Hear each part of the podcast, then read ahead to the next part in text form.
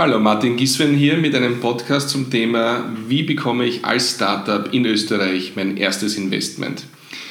Das ist der Podcast, den ich so ein bisschen als Hintergrund euch anbiete. Anlass war eine kleine Keynote bei einem Startup-Event auf der Fachhochschule Wiener Neustadt. Und ähm, ihr findet auf meiner Webseite giswen.org den gesamten Artikel, auch mit allen Show Notes, mit der Grafik, die dazugehört. Könnt ihr euch alles gesamt anschauen. Hier der Podcast, wo ich ein bisschen ins Detail gehen darf mit den Ideen und den Punkten, die ich so aus meinen letzten fünf Jahren als Mini-Business Angel, als äh, Investment Hunter und vor allem als Exit-verantwortlicher äh, CEO damals von Immobiliennet so mitgenommen habe. Okay, es gibt also vier Schritte aus meiner Sicht zum ersten Investment für ein Startup, das ähm, das erste Geld braucht, gerade gegründet ist, die Idee gerade umsetzt, ein kleines Team von drei Personen vielleicht ist. Und da fängt natürlich alles an mit dem Pitch Deck. Ganz klar, eine vielleicht zehnseitige PowerPoint, wo wir als Startup genau festlegen, wer wir sind, was unsere Innovation ist, welches Problem wir lösen, wie unser Businessplan ausschaut und was wir als nächsten Schritt an Unterstützung brauchen, als Investment brauchen. Auf giswein.org habe ich euch in dem Artikel hinterlegt ähm, eine Vorlage äh, für euer Pitch Deck von Sequoia, also einem der berühmtesten und größten Risikokapitalgeber international. Könnt ihr euch ansehen, verfeinern, zu eurem machen. Ja, wenn man so ein Pitch Deck hat, dann versucht man natürlich auf möglichst viele Events zu gehen, um bekannt zu werden, um mögliche Investoren zu treffen und da habe ich euch hinterlegt die Eventkalender-Übersicht von Online-Medien aus Österreich, sodass ihr wirklich die nächsten Wochen und Monate planen könnt, wo ihr euren Pitch machen werdet. Aber nicht nur vor einem großen Auditorium, auch wenn wir interessante Personen treffen, die vielleicht interessiert sind an einer Mitarbeit oder einer Finanzierung in unserem Startup, dann müssen wir innerhalb von 30 Sekunden unsere Idee erklären können und unser Produkt erklären können. Und da hilft die altbewährte Methode des Elevator Pitch. Da habe ich euch auch einen Link hinterlegt, wie ihr den aufbauen könnt und wie ihr in kürzester Zeit eigentlich hier jemanden überzeugen könnt. Generell gilt, es geht immer darum, dass ihr Feuer und Flamme seid. Ihr seid die Gründer es wird weder eurem Slide Deck noch äh, irgendwelchen Businessplänen das Geld gegeben von Investoren. Man gibt es dem Menschen, dem man vertraut, dass man aus diesem Geld mehr gemacht bekommt. Also ihr seid im Zentrum.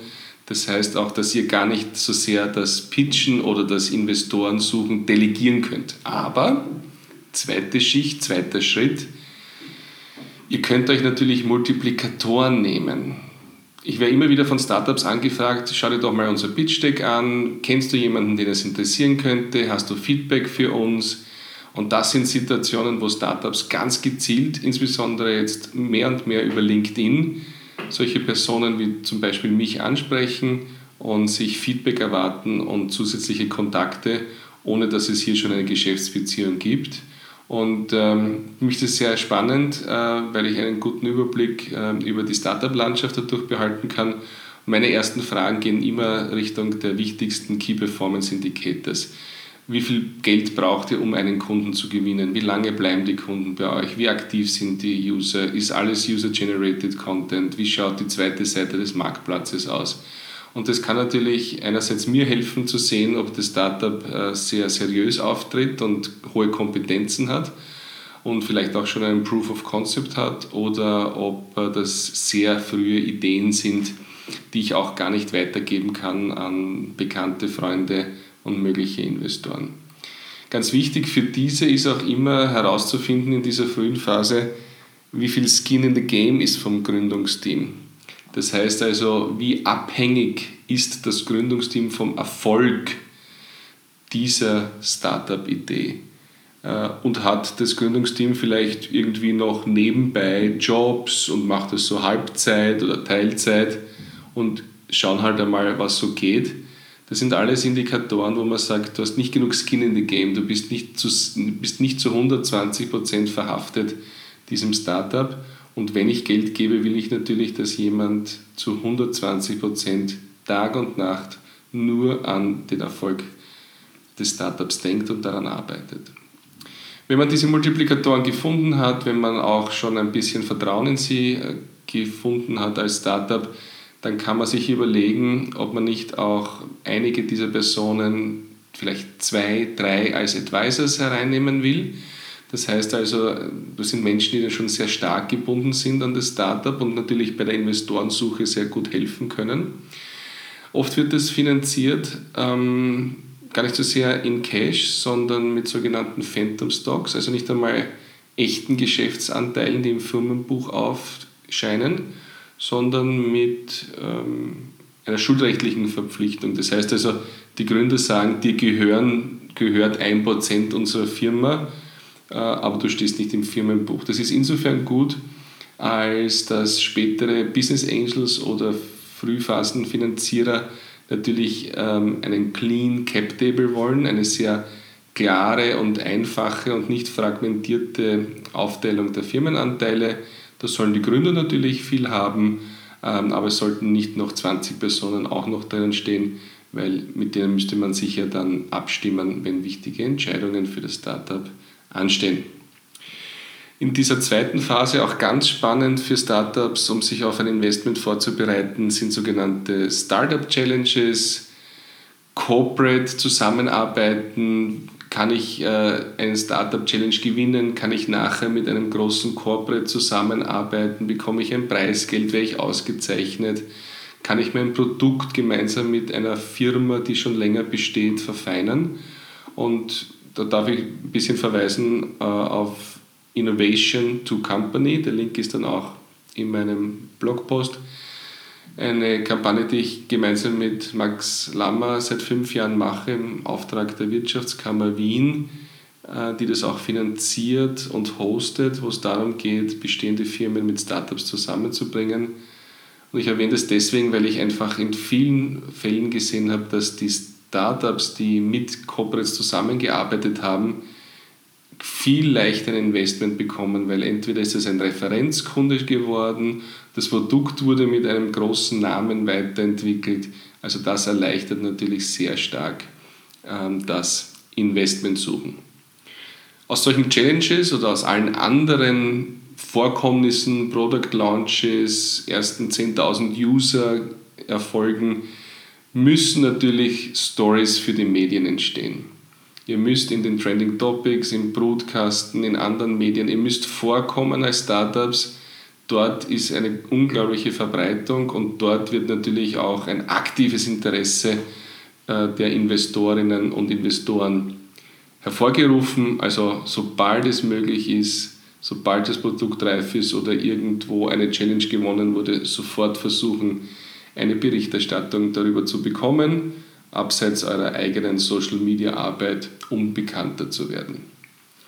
Wenn man dann so schon in die nächste Phase und in die vierte Phase geht, wo es dann wirklich auch schon Geld fließen kann, dann sind wir schon genau dort, wo wir sein wollen. Und in Österreich haben wir vielleicht den einen oder anderen Nachteil als Startup, aber wir haben auch ganz tolle Vorteile und einer davon ist, dass wir wirklich eine wundervolle Förderlandschaft haben. Ich habe für meine Projekte, meine Startups, meine Firmen in der Vergangenheit also durchaus insgesamt äh, sechsstellige Beträge auch aus Förderungen lukrieren können. Auch das ist viel Arbeit, aber es ist natürlich etwas, was in einer Frühphase ungemein helfen kann, um das Startup weiter zu bekommen. Eine Sonderform der Finanzierung ist das bekannte Crowdfunding, das heißt also, dass ich mit einer Vielzahl von Personen, die mich als Startup unterstützen, zusammenarbeite. Crowdfunding, wundervollen Artikel, äh, den ich euch verlinkt habe, wo ihr äh, alle Crowdfunding-Anbieter Österreich findet und noch ganz viel Hintergrundmaterial. Denn nicht jedes Startup ist für Crowdfunding geeignet. Aber als Marketingaktion für so viele war Crowdfunding auch schon ein Schritt zum Durchbruch und für ein weiteres Investment. Was sich in Österreich sehr stark herausgebildet hat, als weitere Möglichkeit, ein Investment zu bekommen, ist die Kontaktaufnahme mit Seed-Fonds, mit Gruppen, mit Investorengruppen, mit Business Angel-Vereinigungen, mit Frühphasenfinanzierer. Und da habe ich euch auch die Liste der üblichen Verdächtigen hinterlegt, wo es ganz einfach darum geht, äh, dass ja, in Startups in, zu investieren auch populär geworden ist und dass nicht mehr ein, zwei, drei Business Angels allein sind, sondern dass da eine breite Masse an Personen, die den einen oder anderen Euro über haben und nicht auf die Bank legen wollen, sich in solchen Gruppen zusammenfinden, um deren Risiko, um ihr Risiko zu minimieren. Und gleichzeitig ist natürlich mehr Kapital da, um diese Frühphasenfinanzierung für euch Startups zu ermöglichen. Und dann geht es natürlich auch immer wieder, dass man einen Business Angel hat, der irgendwo zwischen 50 und 300.000 Euro investieren kann und will. Und wenn wir uns den als Startup ansehen und aussuchen, dann müssen wir nicht nur, dürfen wir nicht nur aufs Geld sehen, das er uns geben kann. Es geht natürlich darum, wie viel an Prozenten nimmt er dafür, dass er hier einsteigt, weil wie viel bleibt noch über für uns Gründer für die nächste Finanzierungsrunde, sodass wir unter Umständen ähm, Gefahr laufen, auch äh, die Mehrheit an der Gesellschaft zu verlieren. Und die zweite große, große Frage ist, wie viel Zeit hat dieser Business Angel oder diese Business Angelita für uns als Startup wirklich, um mit Erfahrung, mit Kontakten, mit Networking uns weiterzuhelfen. Es gibt, Start, es gibt uh, Business Angels, die viele Startups haben, die haben vielleicht nicht mehr so viel Zeit äh, es gibt äh, welche, die haben weniger Startups und sind vielleicht aus einer Branchensicht oder aus einer persönlichen Sicht auch nochmal höher committed zu euch als Startup. Das müsst ihr euch fragen und vor allem als ersten neuen Gesellschafter soll diese Business Angelita oder Business Angel natürlich auch menschlich zu euch passen. Das sind die vier Schritte, mit denen wir zu dem ersten Investment für euch kommen. Das heißt nicht, dass das alle Wege sind. Das sind die Wege, die ich die letzten Jahre mitgemacht habe, von den verschiedenen Seiten, von der Startup-Seite, von der Investorenseite und von der Corporate-Seite. Ähm, das sind meine Tipps für euch. Der letzte Tipp ist einfach nie aufgeben, versuchen Spaß zu haben, ähm, seinen Traum realisieren und die unglaubliche Freiheit, die man hier hat, ähm, auszunutzen und nicht aufzugeben. Und sich gegenseitig im Gründungsteam auch helfen oder mit den Multiplikatoren und Advisors, die man sich geholt hat, auch einfach mal aus irgendeinem traurigen Sumpf, wenn etwas nicht funktioniert hat, herausziehen und dann sich einfach freuen, wenn wirklich teilweise auch große Beträge fließen äh, in die Weiterentwicklung eures Startups. Ich freue mich äh, wenn ihr euch noch die Links anseht und das Bild dazu, das ich gebaut habe mit den vier Schritten zum ersten Investment für Startups in Österreich.